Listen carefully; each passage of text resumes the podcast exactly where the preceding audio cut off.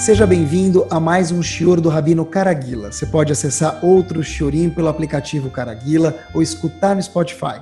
Assista ainda ao Shiorim em vídeo pelo site caraguila.com.br. A gente espera que você saia desse Shior mais elevado e mais consciente do que entrou.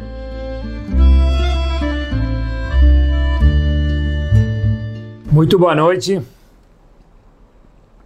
Bruhim Abaim. Gostaria de falar hoje sobre um tópico que, se a gente pudesse fazer uma pergunta, acho que é fácil de responder essa, vamos lá. se a gente pudesse fazer uma pergunta, meus queridos, a pergunta é a seguinte: qual é o assunto que mais se repete dentro do Sefer Torah inteiro? Ou seja, naquele mesmo Sefer Torah que nós sabemos que cada palavra dele tem algo para se aprender. Se a gente for mais preciso, cada letra dele tem algo para a gente aprender. Mas ainda não está muito preciso. Cada vírgula a mais,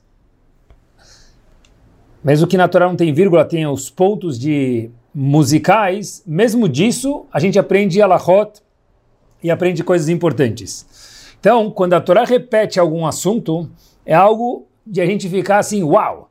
Porque se a gente aprende algo de uma vírgula, se a gente aprende algo de uma letra a mais, óbvio que um assunto que ele se repete algumas vezes com algumas palavras e sentenças, isso merece, óbvio, que uma atenção a mais, que a Hashem quer passar alguma coisa importante para a gente. Qual assunto que se repete muitas vezes no Sefer Torah? Eu acho que ficou não fácil, mas muito fácil. o assunto é rufem os tambores. Vamos lá, acompanhem comigo. A gente faz Kiddush sexta-feira à noite, Zecher Lietziat Mitzrayim, correto.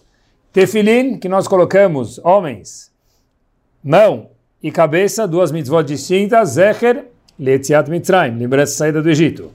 Sukkot, Zecher Lietziat Mitzrayim, a lembrança a saída do Egito. Matzah, Zecher Lietziat Mitzrayim, ou seja, inúmeras vezes durante o ano, em festas ou diariamente, a gente faz muitas mitzvot, Zecher Letziat Mitzrayim.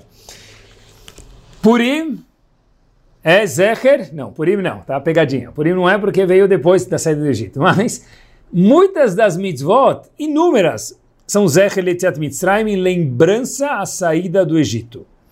Na dúvida, é só colocar Zecher Letziat Mitzrayim. A Torá repete esse conceito mais de 50 vezes diferentes em momentos diferentes. A pergunta, meus queridos, é por quê? Então, óbvio que nossos sábios falam para a gente porque o conceito da saída do Egito, Yetziat Mitzrayim, é algo tão fundamental na emuná do Yehudi, na fé, é espinha dorsal. E um Yehudi sem emuná podia valer muito mais se tivesse emuná. Emuná confiança em Akadosh Baruch Hu é algo importantíssimo demais. E para isso, Yetziat Mitzrayim é uma peça nesse quebra-cabeça chamado Emuná indispensável. A Torá conta para gente que na saída do Egito, já que aparece tantas vezes, e a gente vai mencionar um ponto aqui que permeia para o ano inteiro, a Torá conta para gente que a libertação, depois de 210 anos de escravidão, a Torá conta para a gente quatro linguagens de salvação, que talvez a gente já tenha escutado, mas queria abordar com vocês algo novo. Acreditem se quiser. A Torá fala para a gente que Hashem falou para a gente na saída do Egito, em momentos diferentes, o seguinte: Hotzeti, eu vou tirar vocês do Egito. Depois Hashem falou: Hitzalti, eu vou salvar vocês do Egito. Depois Hashem falou: Vegaalti, eu vou redimir vocês do Egito. E por último, Hashem falou, Velakachti, eu vou pegar vocês do Egito. A pergunta é que a palavra Hotzeti, Hitzalti, Gaalti e Lakachti são quatro sinônimos de freedom, liberdade. E a pergunta é, meus queridos, por que Hashem chamou o mesmo ato de quatro formas diferentes? A gente sabe que isso é chamado em hebraico Dalet Leshonot Geulah, quatro linguagens diferentes da nossa salvação do Egito. Inclusive, olhem que curioso, entre parênteses, a gente sabe que na festa de Pesach, mesmo que hoje o assunto não é só sobre Pesach, é o ano inteiro, mas na festa de Pesach, a gente toma quatro copos de vinho em referência a essas quatro linguagens da salvação. Por isso que a gente toma quatro copos de vinho. Isso, quem diz para a gente é o Talmud Yerushalmi, curiosidade, importante saber isso. Porém, o Talmud Bavli fala para a gente não, que a razão que a gente toma quatro copos de vinho não tem nada a ver com essas quatro linguagens de salvação, mas sim pelo fato que cada um dos quatro copos de vinho se refere a um estágio da Haggadah com mitzvot diferentes, e cada mitzvah requer por si só um destaque, um copo de vinho ou suco de uva diferente. O primeiro copo é o Kiddush, o segundo copo vem a Haggadah de Pesach, o terceiro o Birkat Amazon e por último o Halel. Assim diz o Talmud Bavli. Mas voltando, a pergunta é se teve uma só, um ato só de salvar o povo. O povo saiu uma vez do Egito, não saiu quatro vezes. Porque a Torá fala para gente de quatro formas diferentes: eu vou te salvar do Egito, eu vou te tirar do Egito, eu vou te redimir do, redimir do Egito, vou. Habibi, c'est la même chose.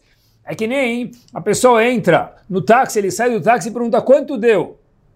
O taxista fala: olha, o senhor pode pagar ou 12 reais ou uma dúzia de reais. É a mesma coisa ou seis vezes dois. Podia falar quatro lechonot de pagamento, mas me permitam, aparentemente, óbvio que não é assim, é supérfluo, é banal, e a Torá não fala nada que tem supérfluo. Então, o que a gente aprende daqui? E o que isso tem a ver com a gente? Meus queridos, o Rav de Dvinsk tem um livro chamado Meshech Chokhmah ele fala uma explicação nada mais, nada menos do que power, magnífica, bárbara, comprovem comigo, sobre o porquê de Hashem escrever a mesma ideia com quatro linguagens diferentes, que tem a ver com o Egito, com a Torá e conosco hoje em dia, eu acho. Vamos lá. Vamos mergulhar em um por vez e aprender algo power. Cada linguagem de salvação, ela se refere a uma dimensão diferente da saída da escravidão para a liberdade. A gente perguntou por que quatro linguagens para o mesmo ato. O ato de ser livre, a palavra escravidão para liberdade carrega dentro de si quatro camadas diferentes, vou chamar assim, quatro dimensões diferentes. Por isso foi necessário ter quatro linguagens de salvação. Porque a salvação de andar de um lugar para o outro parecia ser uma: sair do Egito para o deserto, para a terra de Israel. Mas lá aconteceu quatro cortes de correntes de escravidão diferente. E quais são? E o que a gente aprende com isso? Cada um dos pontos merece uma atenção importante, acompanhe comigo. A gente sabe que, vamos começar pelo mais fácil, quando os Eudim saíram do Egito, eles foram salvos, dizem nossos sábios, tem um pouco de discussão sobre isso, mas o Mestre Chokhmah usa uma das linguagens, tem algumas versões muito parecidas, no Midrash na Mechilta, sobre qual mérito a gente saiu do Egito. Então, a Mechilta, que é um tipo de Midrash, conta para gente o seguinte, as quatro, a gente teve quatro vitaminas que ajudaram com que Hashem tirasse a gente, a gente do Egito. Uma, que os Eudim mantiveram seus nomes, não copiaram o nome dos egípcios. Dois, que eles se cuidaram muito de não falar mal um dos outros, no português ou no hebraico, Lashonara. A terceira vitamina que eles tiveram, que Hashem gostou muito, é que eles falaram Lashon eles mantiveram o dialeto hebraico dentro do Egito, entre si, um Yehudi com o outro. E por último, quarto, a quarta vitamina que eles tiveram, que apesar que o Egito era um lugar sexualmente muito imoral, o povo Yehudi foi muito firme quando se referia à moralidade sexual. Quatro pontos, mantiveram os nomes, repetindo, não falar Lashonará um dos outros. Terceiro ponto, não mudar o dialeto. E quarto, mantiveram-se íntegros na, no que se diz no contexto de sexualidade. E agora, vamos lá. Pessoal, quando um homem, uma mulher, um povo sai da escravidão para a liberdade, óbvio que o primeiro elemento, a primeira dimensão de liberdade, meus queridos, qual que é? A liberdade física. É, acompanhe comigo. Liberdade física, essa é a mais óbvia. A gente sai do trabalho para a liberdade.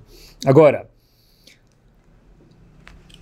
qual que é a vitamina daquelas quatro que está relacionada com a liberdade física? Diz o Meshach Chokhmah para a gente, Lashonará. O Lashonará, o fato de não falar Lashonará quer dizer que nós nos damos bem, quando a gente gosta muito de alguém, a gente nem consegue falar mal dele. Uma vez que o povo se manteve unido, porque eu, quando eu não falo mal do outro é porque eu gosto muito dele. Quando a gente está junto, não é sobre isso o shurum, isso é óbvio, quando a gente está junto, ninguém consegue contra a gente. Então, a primeira liberdade é liberdade física, e a vitamina que empurrou ela foi uma daquelas quatro que a gente trouxe, mais precisamente o fato dos Eudim não falarem mal um dos outros durante os 210 anos de estadia do Egito. Quando nós somos indivisíveis, um povo só, forte, ninguém consegue contra a gente. Por isso que a gente foi salvo fisicamente. Agora, eu fiquei pensando o seguinte: hoje em dia a gente saiu da escravidão, primeira dimensão é física, da escravidão para a liberdade. Agora acompanhem comigo. Fiquei pensando hoje em dia, o que, que, isso tem a ver com a gente? A história já passou, Hazako Baruch, mas a Torá não é uma enciclopédia. Também é um livro que a gente vai saber a nossa história, mas o que, que isso tem a ver comigo, conosco, hoje, amanhã e agora? Nós, hoje em dia, não temos mais escravidão no mundo, é muito raro o conceito de escravidão já teve no mundo, mas hoje é uma coisa muito rara. É coisa de história do Brasil e do mundo, de prova para quem vai fazer vestibular, talvez, mas e para a gente? Queria olhar junto com vocês o seguinte: pelo fato de sempre trabalhar com jovens, eu tenho esse privilégio, Baruch Hashem, e eu fico sempre pensando comigo mesmo algo que eu acredito muito. Igual que um médico, ele precisa ir em seminários, o médico precisa estudar, mesmo que ele já fez faculdade, residência e terminou, dependente da especialização, ele para, viaja, estuda, vê o que tem de novo no mundo. Uma pessoa, quando ele é professor de litoral, quando ele é um Rav, também, a pessoa precisa estar lidando com as pessoas, as pessoas mudam e o mundo muda. A Torá não muda, mas as pessoas mudam. Então a gente precisa saber agora o que, que mudou no mundo e como atingir as pessoas de acordo com a verdade única da Torá. Sendo assim, que, que o mundo nos diz sobre liberdade e escravidão física hoje em dia? É o seguinte. A gente sabe que o mundo tem muita chokhmah, muita sabedoria para nos ensinar, e a gente pode aprender, a Torá faz questão que a gente aprenda de tudo e de todos o que a gente pode aprender. Meus queridos, se a gente for olhar para o mundo hoje, para psicólogos, psiquiatras, para pesquisas e olhar na rua, a gente vê que o índice de estresse hoje ele é muito acentuado, muito elevado. E a pergunta é por quê? A resposta é óbvia para qualquer pessoa, não precisa ser um grande estudioso para saber isso, é hoje em dia a gente tem uma cobrança muito elevada a nível de contas a pagar, a nível de estudo, nas estivot tem que ser sempre o melhor aluno, no business, se a pessoa não for muito bom em destaque, ele talvez é mandado embora, então a pessoa está sempre se cobrando demais. E, obviamente, que também tem um ponto que ajuda o estresse a subir, é algo chamado ansiedade. A pessoa quer saber das coisas quase, e pensem junto comigo se isso não é verdade, antes delas acontecerem. Porque uma vez que alguém já descobriu que ele ou ela ficou noivo, ele ou ela fez tal coisa no business ou deixou de fazer, não tem mais graça. O legal é descobrir antes do noivo que ele ficou noivo. Saiu uma foto que ele estava. Opa, já sei que ele ficou noivo. Não me conta porque eu já sei. Hoje em dia é até difícil ter assunto para conversar porque todo mundo já sabe de tudo. então, olha que interessante. As pessoas muitas vezes elas negligenciam, negam. Pessoal, olha enquanto isso é verdade. O sono, o lazer, o esporte físico. Fiz questão de pensar nesses exemplos e passar isso para vocês. Pulam refeições né? Para poder trabalhar mais, para poder às vezes até estudar mais Torá. Ou, queridos, mesmo quando a gente come, por favor, escutem cada exemplo e levem em consideração. Mesmo quando a gente come, nós comemos, é só para, me permitam o português vulgar, descer goela abaixo. A pessoa come com o celular na frente dele. A pessoa come de pé. Toma café de pé. Come enquanto estuda. Óbvio que Talmud Torah Keneged Kulam, a minha missão mais importante do mundo é Talmud Torah, no question. Mas curtir a comida faz parte. Ninguém falou que a pessoa precisa almoçar em uma hora e meia, nem tomar café em uma hora e meia. Mas comer, aqueles minutos que a pessoa está comendo, aproveitar da comida faz parte. Rahamim contam para gente que Hashem podia ter dado um tipo de alimento para todo mundo. Ele deu alimentos diferentes, com sabores diferentes, cores diferentes, para que a gente pudesse aproveitar. Liberdade física é poder curtir o momento. Não achar que eu sou tzadik porque eu estou sempre ocupado. Não achar que eu sou bom porque eu estou sempre trabalhando. Estou sempre em reunião. Pessoa que de vez em quando está no trabalho, olha para a janela, relaxa um pouquinho, respira fundo, toma um copo d'água, anda. Essa pessoa vai trabalhar melhor. Porque se eu estou melhor, eu trabalho melhor. Um vai junto com o outro. Quando se fala de liberdade física, não é só soltar as algemas. É, será que nós somos livres de verdade, pessoal? Será que a gente, sem querer, não acabou ficando ansioso demais, estressado demais, onde, uau, já almocei em três minutos, peraí, eu já preciso olhar qual é o meu próximo task para fazer. O task vai esperar. Senta, dez minutos para almoçar, curte o almoço. Tem um amigo do lado, conversa com ele, deixa o celular desligado. Curte a comida, mastiga ela. Pessoal, tentem uma vez fazer isso, contem quantas vezes nós estou falando comigo mesmo, mastigamos a comida. Olha, a gente tem muitos benefícios materiais no mundo. Uma vez eu vi um, um colega comprou um carro usado. E esse exemplo vale para muita coisa, acho que é uma grande lição. De repente, um tempo depois, ele vendeu aquele carro. E a pergunta é, mas por que mal comprou? Poucos meses depois já vendeu? Falou o seguinte: olha, comprou o carro usado mais uma vez, falou: olha, eu comprei o carro para me servir. O carro estava usado e as condições não estavam tão boas quanto eu imaginava. Por conseguinte, o que, que aconteceu? Ele acabou, em vez de o carro me servir, de tanto eu precisar consertar o carro, eu acabei servindo o carro. Pessoal, essa frase me marcou e eu espero que marque vocês para o bem.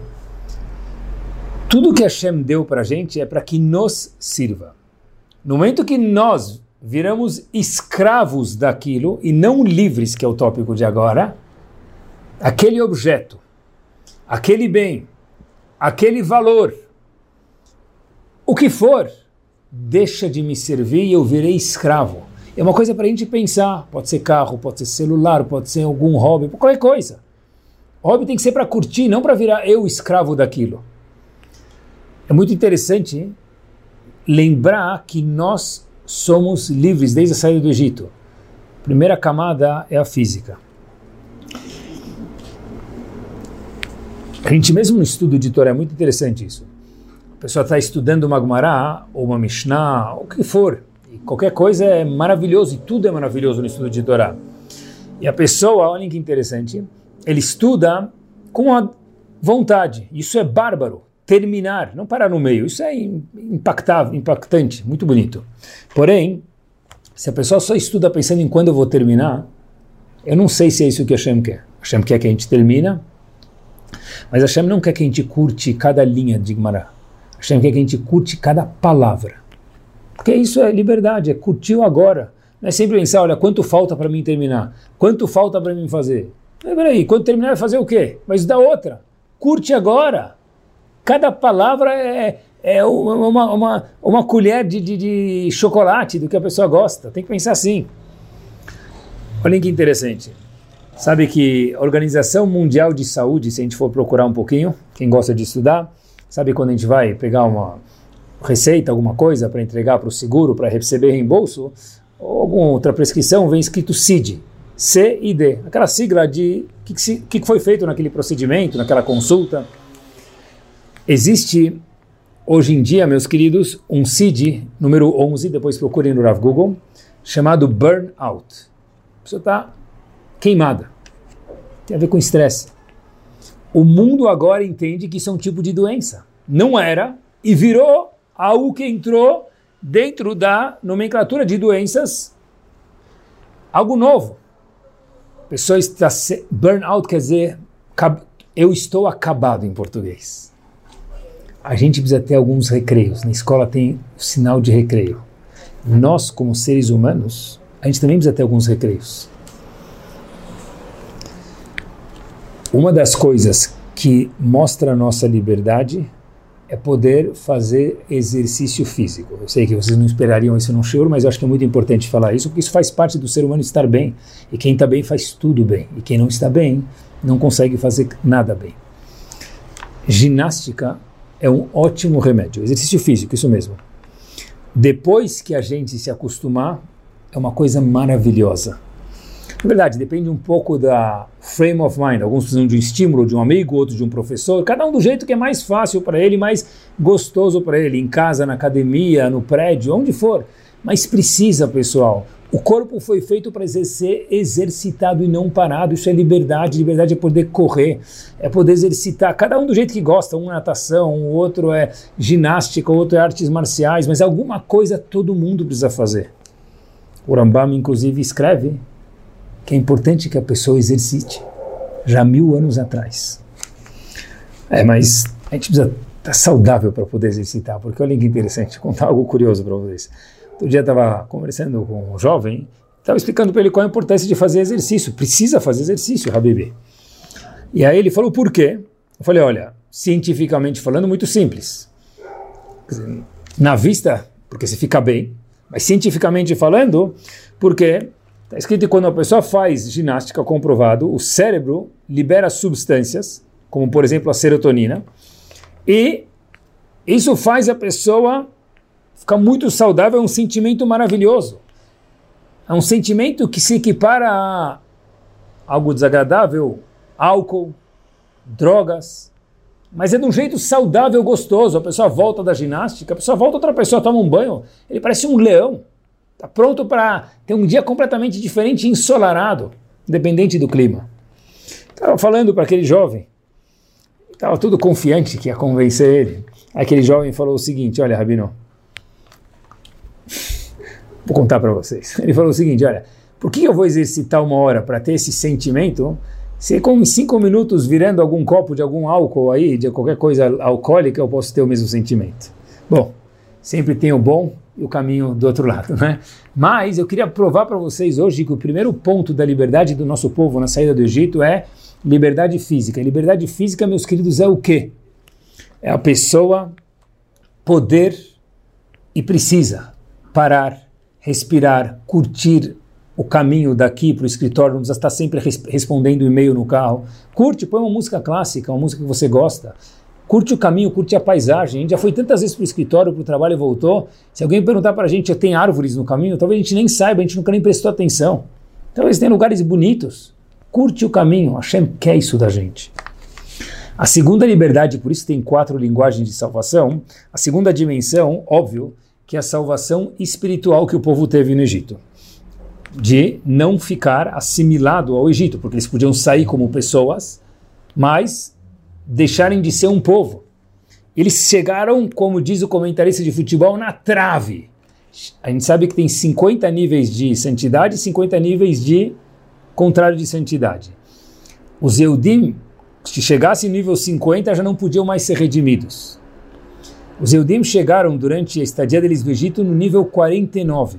Quase na trave chegaram lá. O que, que fez com que a gente não chegasse no 50? A gente falou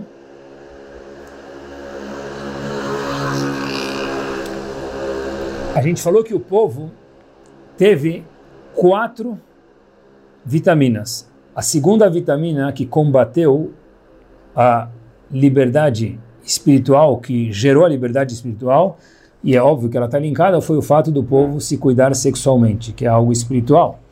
Pessoas fizeram isso só porque Hashem mandou. O povo foi digno sexualmente falando, por isso que Hashem deu a vitamina de proteger eles que eles não chegassem no nível 50 de impureza. Agora olhem que interessante, meus queridos. O que quer dizer liberdade espiritual? A cultura egípcia, ou onde a gente mora, tanto faz, é muito forte. Hoje em dia, no question. Tirar os Yehudim de lá, do Egito, e também tirar a cultura egípcia e deixá-la no Egito, não removê-la junto com os Yehudim. Isso foi muito difícil. Essa foi a segunda linguagem de salvação de Geulah que a gente foi libertado mesmo. Porque sair do Egito e continuar com o Egito dentro da gente ajuda, mas não tanto. E Hashem não queria isso da gente. A gente está acostumado que assimilação é quando um Yehudi casa com alguém fora do povo. A gente procura, tem órgãos que fizeram pesquisas maravilho maravilhosas, um deles é PIW, um órgão americano que fez. Qual é o índice de assimilação? Eles veem quantos Yehudim casaram fora do povo. Isso é verdade que é assimilação. Mas não é só isso. O que é assimilação? É quando a gente vive uma vida diferente da Torá, diferente dos valores. Não porque a gente escorregou, porque todo mundo acerta e erra, isso é livre-arbítrio. Mas é que a pessoa se acostumou assim, assim é normal, é o que a gente acha, infelizmente, muitas vezes. Então, na verdade, a gente acabou assimilando valores que são não o que Hashem quer. Ser gente hoje no mundo físico, eu vou especificar um pouquinho mais aqui eu me refiro, é ter likes. Para alguém ser gente no mundo, ele precisa ter uns likes. Ele precisa ter um monte de joias. Né? Quantos seguidores eu tenho? Quantas pessoas me curtem? Ah, mil pessoas me curtem, dez mil, um milhão. Uau.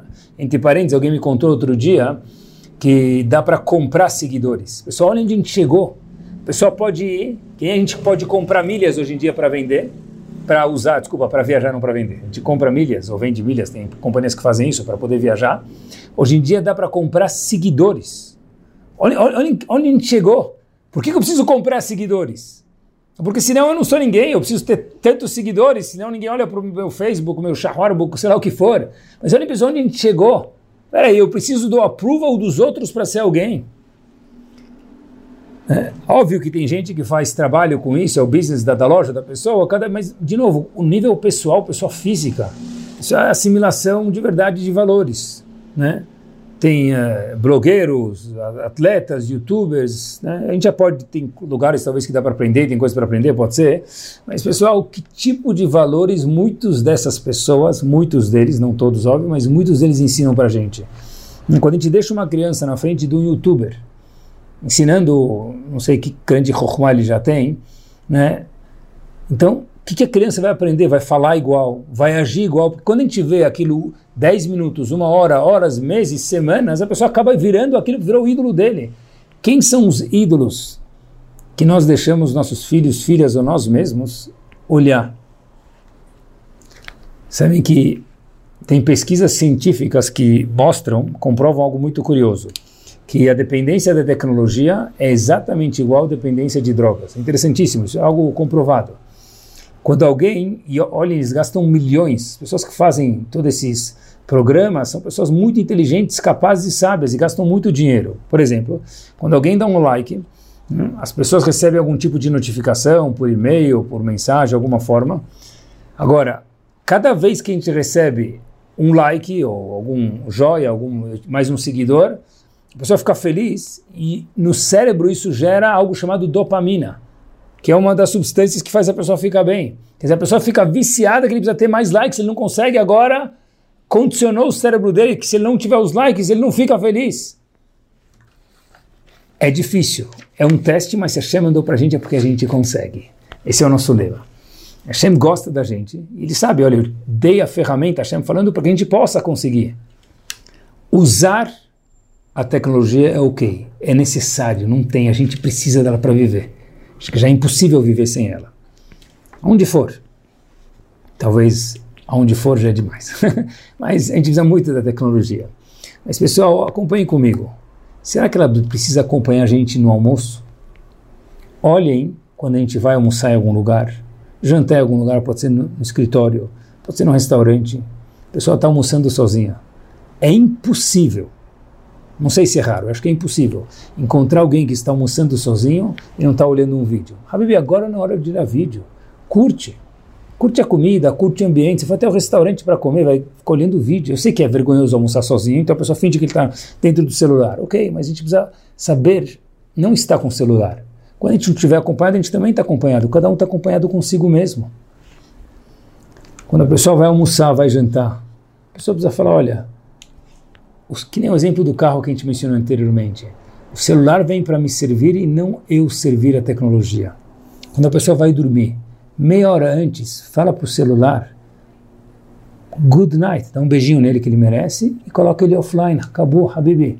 Agora eu mando no meu sono.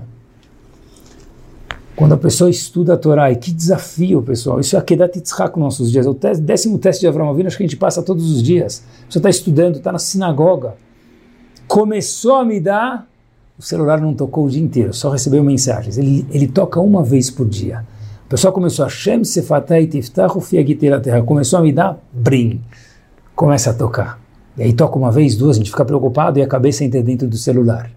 E aí depois terminou a reza, a gente olha o celular, quem era? 0300, propaganda de, de alguma futilidade. etc. E é difícil mesmo. Mas liberdade, a segunda liberdade que nós tivemos é liberdade espiritual, de poder ser quem nós somos. Terceira dimensão de liberdade que a gente teve na saída do Egito, meus queridos, que, que um escravo perde? A primeira é física, a segunda é assimilação, que a gente mencionou. A terceira liberdade que o escravo pode muito bem perder é chamado irus. Os ashkenazim chamam isso de irus. Irus é lineagem. Lembrar quem a gente é. Um escravo, depois de 210 anos, ele é um Zé Ninguém. Terceira, a terceira vitamina que nós tivemos no Egito é que os Yodim Loshinu Etchemam, não mudaram os nomes. O que, que, isso tem a ver com lineagem? O fato que os Yehudi mantiveram os nomes, eles mantiveram uma tradição, a gente não se perdeu. A gente continua neto daquele avô, bisneto daquele bisavô. Havia um elo. Essa é a terceira vitamina que deu à luz a terceira linguagem de liberdade, meus queridos, que é o Ihus. Os Yehudim não perderam a lineagem. É que tem um ponto muito importante também. Houve épocas na história do nosso povo que, em alguns campos, infelizmente, épocas recentes, o Yehudi virou um número, não tinha mais nem nome. É número 123093. Número que fosse, seis números, cinco números. Hashem falou, cada Yehudi é um número não. Cada Yehudi é número um para mim. Cada Yehudi tem um nome. Cada Yehudi tem uma essência, cada Yehudi tem uma função no mundo que ninguém mais vai fazer, o que a gente pode fazer. E nós temos hijos. Normalmente os Hassidim são muito meticulosos no hijos, na lineagem. Mas todo mundo tem que ser, em algum aspecto. Porque nós somos filhos de Avram, Yitzhak, Yaakov, Moshe Rabbeinu, Hazonish, Rabbi Akiva Eger, gente gigante, pessoas maravilhosas que a gente tem no nosso povo. E a gente tem que ter orgulho disso. Quando a gente tem, no século XXI, muitas coisas puxando a gente para caminhos diferentes, são muito atraentes e a gente precisa estar preparado para essa jornada, eu acho que tem uma solução que ela é tiro e queda e ela é muito importante que todo mundo tenha ela com ela. Jovem, menos jovem, homem, mulher, bonito, não bonito, magro, não magro, não faz diferença. É ser orgulhoso de ser um Yehudi. Porque a pessoa que é orgulhosa de alguma coisa, ela é raçuda com aquilo. Pega um pessoa que torce para o time, tá, pode ser, vai. Todo mundo traduz, cada um vou falar todos os times, fala um, vai que me veio a cabeça primeiro. Vai Corinthians. A pessoa coloca, o ti, coloca a camisa do time. Ele beija o, o, o emblema aqui que está na. Ele levanta a camisa, beija o emblema. É nós. Você está. Sou da Gaviões, ou o time que for. Pessoal, quando a pessoa está orgulhosa, ele, ele quase que voa com isso. E como se desenvolve um orgulho judaico? Em qualquer tipo de orgulho. A gente está falando de orgulhos positivos aqui, né? Especialmente orgulho judaico, que foi a terceira salvação que a gente teve, terceira liberdade que a gente teve no Egito, meus queridos, que era qual? Hijos, lineagem, lembrar quem nós somos. Como que se desenvolve um orgulho? Primeiro ponto, eu acho que tem dois pontos para se desenvolver orgulho. Primeiro ponto é se esforçar por algo. É, isso mesmo. Escolhe uma mitzvah. Uma mitzvah. Se esforça um pouco por ela, você vai gostar um pouco dela. Se esforcem muito por ela e nós vamos gostar muito dela. Qualquer uma. Cada um é diferente, cada um gosta de alguma coisa específica. Por exemplo, está chovendo, não perde minha. Hoje vai ter que pegar um táxi, vou ter que gastar tanto. Pega e não reza sozinho em casa. Escolhe uma mitzvah, nem que for uma vez por semana. Quando nós formos fazer algo com vontade, a gente não consegue depois não gostar daquilo. Fui num shiur, mesmo que não tenha sushi grátis, vai, vai!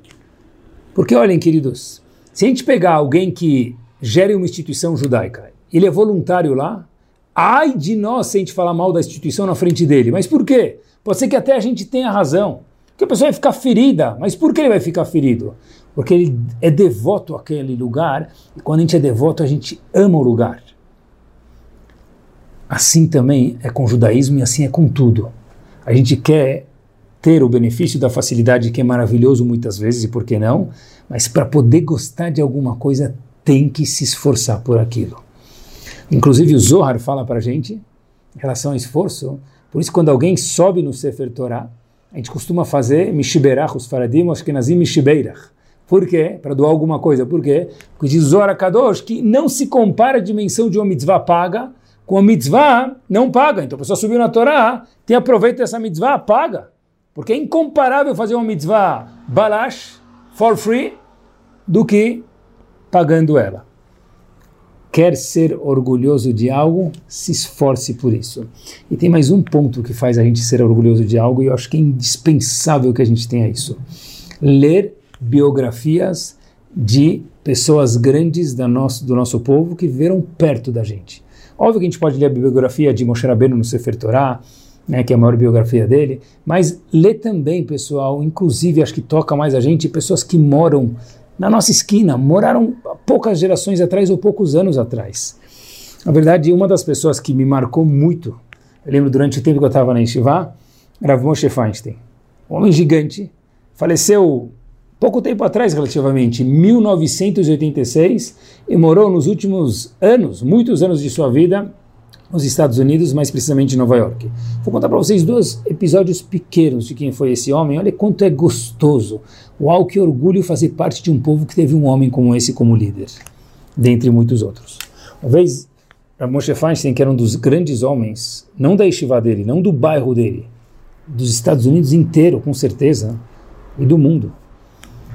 Ele estava indo para um meeting muito importante, uma reunião importante, e de repente um senhor no caminho dele, indo do escritório para o carro, se aproxima um Yehudi pedindo tzedakah. A Moshe Feinstein tinha algum trocado no bolso, deu com carinho para a pessoa, essa pessoa se aproximou e começou a falar com o Moshe Feinstein. Ele falou um minuto, dois minutos, quatro minutos, cinco minutos, dez minutos. Passados-se dez minutos, a Moshe Feinstein falou para ele, olha querido, desculpa, eu preciso ir que eu tenho algo muito importante. Pediu tchau, deu licença e continuou indo entrou no carro e foi. As pessoas que estavam acompanhando o Rav Moshe Feinstein falaram para ele, Rav, o senhor tem um, uma reunião, a gente está em cima da hora e tem gente esperando. O senhor podia ter dado para ele a tzedakah que o senhor deu, Hazako Baruch, beijo e tchau. O que, que foram esses 10 minutos desnecessários aqui? Esse Rav Moshe Feinstein o seguinte, dar dinheiro é tzedakah, não é? Disseram as pessoas, claro, Rav, mas e daí? Falaram, olha, falar com ele faz parte da mitzvah de tzedakah. Porque eu acho que mais do que o dinheiro que eu vou dar para ele, que não era tanto que é o que eu tinha no bolso, ele depois de ter falado comigo, eu sei que eu sou uma pessoa nobre e renomada aqui, apesar que o Moshe Feinstein era muito humilde, mas ele conhecia quem ele era, falou, ele vai sair daqui, um senhor necessitado financeiramente, vai voltar para casa e falar para as pessoas, eu conversei 10 minutos com o Moshe Feinstein, isso vai iluminar ele não sei por quanto tempo. Ele mereceu aqueles 10 minutos porque certeza que deu mais vida para ele do que o trocado que eu coloquei no bolso dele. Pessoal, olhem que sensibilidade e amor. Olha que gostoso fazer parte de um homem, que um povo que tinha um homem como esse. Mais um episódio curto do mesmo grande homem, Rav Moshe Feinstein. Tinham muitos, mas para mim esse homem me impactou em muitos momentos, quando eu morava nos Estados Unidos. Ele era Rosh Shiva de Tiferet Yerushalayim e Havia um senhor, durante muitos anos, que era Moshe Feinstein, era o Rosh Shiva, desse Shiva, chamado Sr. Louis Friedman. Ele era um homem muito bondoso com a Shiva, não só doava recursos para a Shiva, mas doava roupas e mantimentos para os alunos que tinham menos possibilidades econômicas. Então ele roupas e gravata e sabe, os alunos se vestiam bem, pessoas que não tinham condições muitos deles. E ele não fez isso por um ano, dois anos, fez anos e anos e anos, muitos anos ele fez isso. Uma vez Estivá decidiu agradecer ele, esse senhor veste tão bem os alunos, eles sentem tão orgulhosos e respeitosos, com uma roupa bonita. Estivá quis agradecer, fez um, fez um jantar no dining room da Yeshiva, no refeitório da Yeshiva. De repente, uma das pessoas da Yeshiva, o presidente, alguém levantou para falar. E agradeceu aquele doador que durante muitos anos vestiu e veste os alunos, é muito gentil para aqueles alunos que precisam. E na hora, não sei porquê, aquele homem que coordenava a Yeshiva, não Rav Moshe Feinstein, tem um outro homem, disse, olha, agora nada melhor do que para agradecer o senhor Louis Friedman, que o quê? Que as pessoas todas que foram ajudadas levantem para que ele possa ver quantas pessoas ele ajudou. Naquele momento os alunos ficaram com uma vergonha, a gente vai levantar na frente de todo mundo. E essa é a parte mais brilhante da história. Em poucos milésimos de segundo, levanta Ramoshe Feinstein em direção a esse senhor Louis Friedman para dar a mão para ele. E quando Rav Moshe Feinstein levanta, o que acontece? Gadolador, o gigante, os alunos levantam, os rabinos levantam, inclusive aquele senhor Louis Friedman levanta e ninguém passou vergonha. Pessoal, essa sensibilidade de um gadolador, de um homem que sabia o Talmud inteiro, não de trás para frente, de frente para trás. Quantas perguntas e respostas de Allah esse homem falou sobre tudo que a gente pode imaginar no livro dele, Grot Moshe, entre outros livros. É incrível quanto é uma honra fazer uma parte desse povo. Como a gente fica honroso? Duas formas. Se esforçar por uma mitzvah. Qualquer coisa. O amor é diretamente proporcional ao esforço, para tudo na vida. Mitzvah também.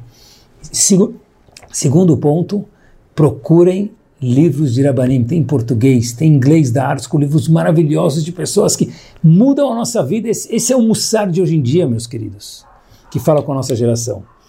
E por fim, para terminar, nesses poucos minutos, a gente teve quatro linguagens de Geulah. A primeira foi física, a gente mencionou. A segunda foi espiritual. A terceira foi que o escravo normalmente perde aquele sentimento de fazer parte de uma corrente e o nosso povo não perdeu. E, a, e o quarto, a quarta salvação que nós, liberdade que nós tivemos lá, foi o seguinte: depois de ser escravo de 210 anos, a gente cansou. A gente falou: olha, a gente nunca mais vai ser salvo. Podia ter passado pela nossa cabeça esse sentimento, e alguns tiveram sim esse sentimento. 80% do povo achou que não ia sair do Egito, e 80% do povo ficou no Egito. Todos aqueles que saíram, que chegaram no Har Sinai, eram 20% do povo.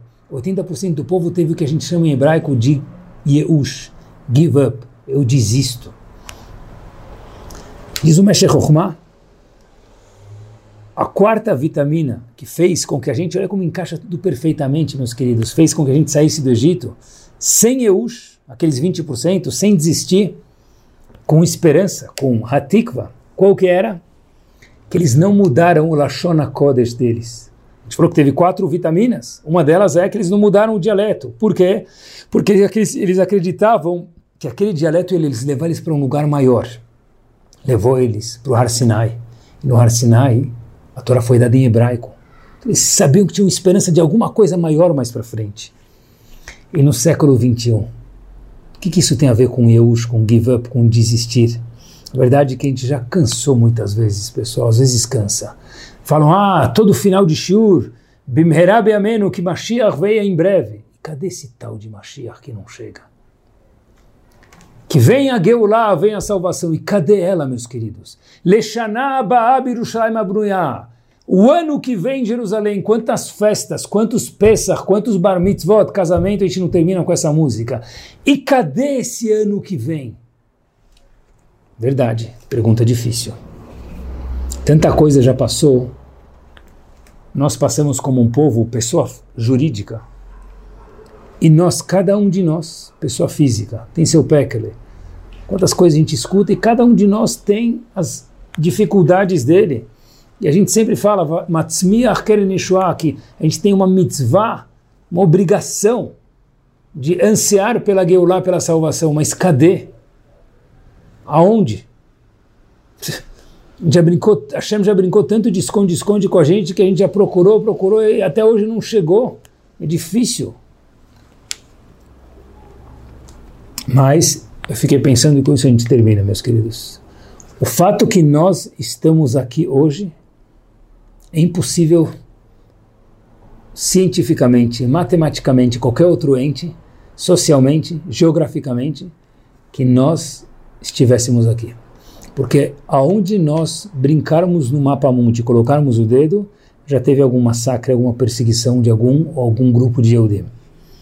E se a gente fosse olhar 10 séculos atrás, ou 20, ou o que for, pessoal, quem diria que o povo judeu estaria aqui?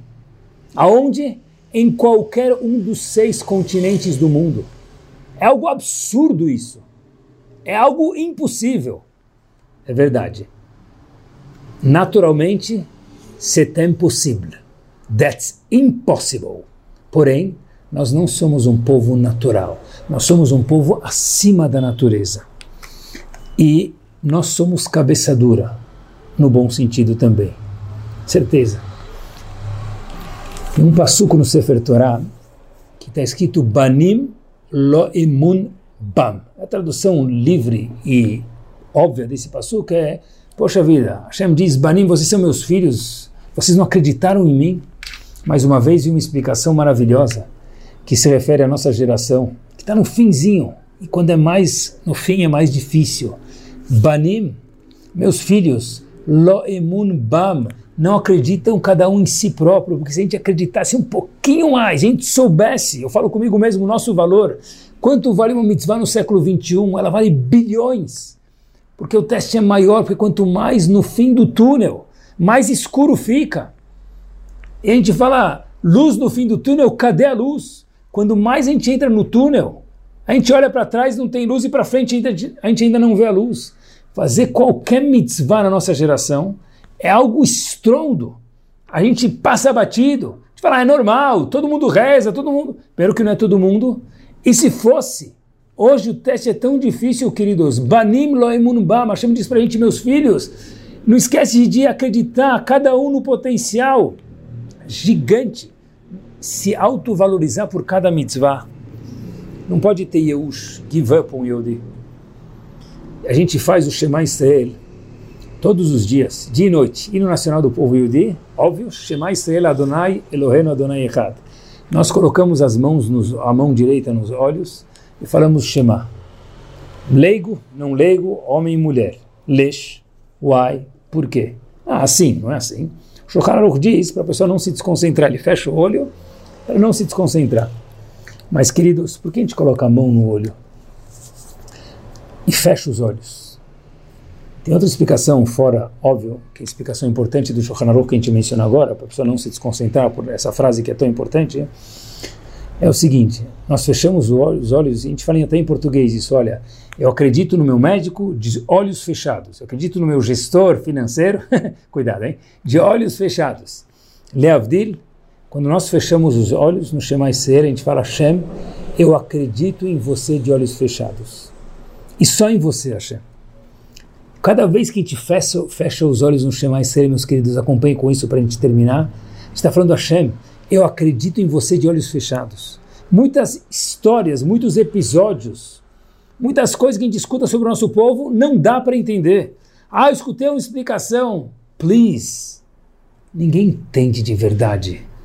Muitas coisas difíceis que aconteceram com o nosso povo no macro e com muitas famílias, talvez com alguns de nós no micro, pessoas tão boas, por que acontece isso com ele ou com ela? Não dá para entender. Mas tem sim uma explicação. Quando a gente fala o Shema Yisrael e fala Hashem, eu não entendo. Eu fecho os olhos porque para mim poder acreditar em você, Hashem, você é muito maior do que eu, por isso que você é Hashem, eu sou ser humano. Se a gente entendesse tudo que Hashem faz, nós seríamos também Hashem. Então é difícil, mas essa é a dimensão de Hashem e tudo tem um porquê, mesmo que a gente não sabe a razão desse porquê agora. Fechar os olhos e falar Hashem é outro Shema Israel, é outro. Hashem, eu acredito em você de olhos fechados. E a gente tem que lembrar que tudo tem uma razão d'être no Master Plan de Hashem. Quando o Mashiach chegar, Leshanabá, Leshanabá não, amanhã. Não se espera o ano que vem. É o ano que vem nessa data, quer dizer amanhã já. Que a gente possa comemorar e a gente vai ver o Betamigdash, meus queridos. E no Betamigdash vai ter muitas paredes lá, muitas pedras Paredes são compostas de pedras, de fileiras de pedrinhas, de tijolos. e um tijolo vai estar escrito: esse é o minyan que tal pessoa se esforçou para ir. Esse é o minyan que aquela mulher se esforçou para se vestir um pouquinho melhor de Kuntzinut. Essa pedra aqui se refere ao esforço daquele jovem que foi lá e se esforçou para ajudar um outro amigo. Essa pedra o esforço daquela mulher que se esforçou para na casa manter a paz. A gente vai ver um monte de pedras e cada pedra vai brilhar e a gente vai falar, oh, essa é minha mitzvah. E esse vai falar, aquela é minha mitzvah. E quanto maior o esforço, maior a pedra. Nós construímos o nosso Beit HaMikdash. Quatro linguagens de salvação. Física, espiritual, Ichus, estar ligado com a lineagem. E por último, don't give up. As quatro vitaminas, cada uma correspondente a elas. Que Bezat Hashem a gente possa de verdade falar Zecher Letziat Mitzrayim, mas não só falar, que a gente possa viver durante o ano inteiro, porque tem mais de 50 vezes mitzvot, Zecher Letziat Mitzrayim, que a gente seja cada vez mais livre, mais orgulhoso, que agora sim, quando Hashem construiu o Betamigdash, na hora que ele achar correto que Bezat Hashem seja em breve, a gente possa encontrar cada uma das nossas mitzvot lá, menor ou maior, pedras grandes ou pequenas, mas um muro de 10 metros precisa de pedras pequenas e grandes para compor os 10 metros. E a sua mitzvah estará lá brilhando para sempre. Boa noite.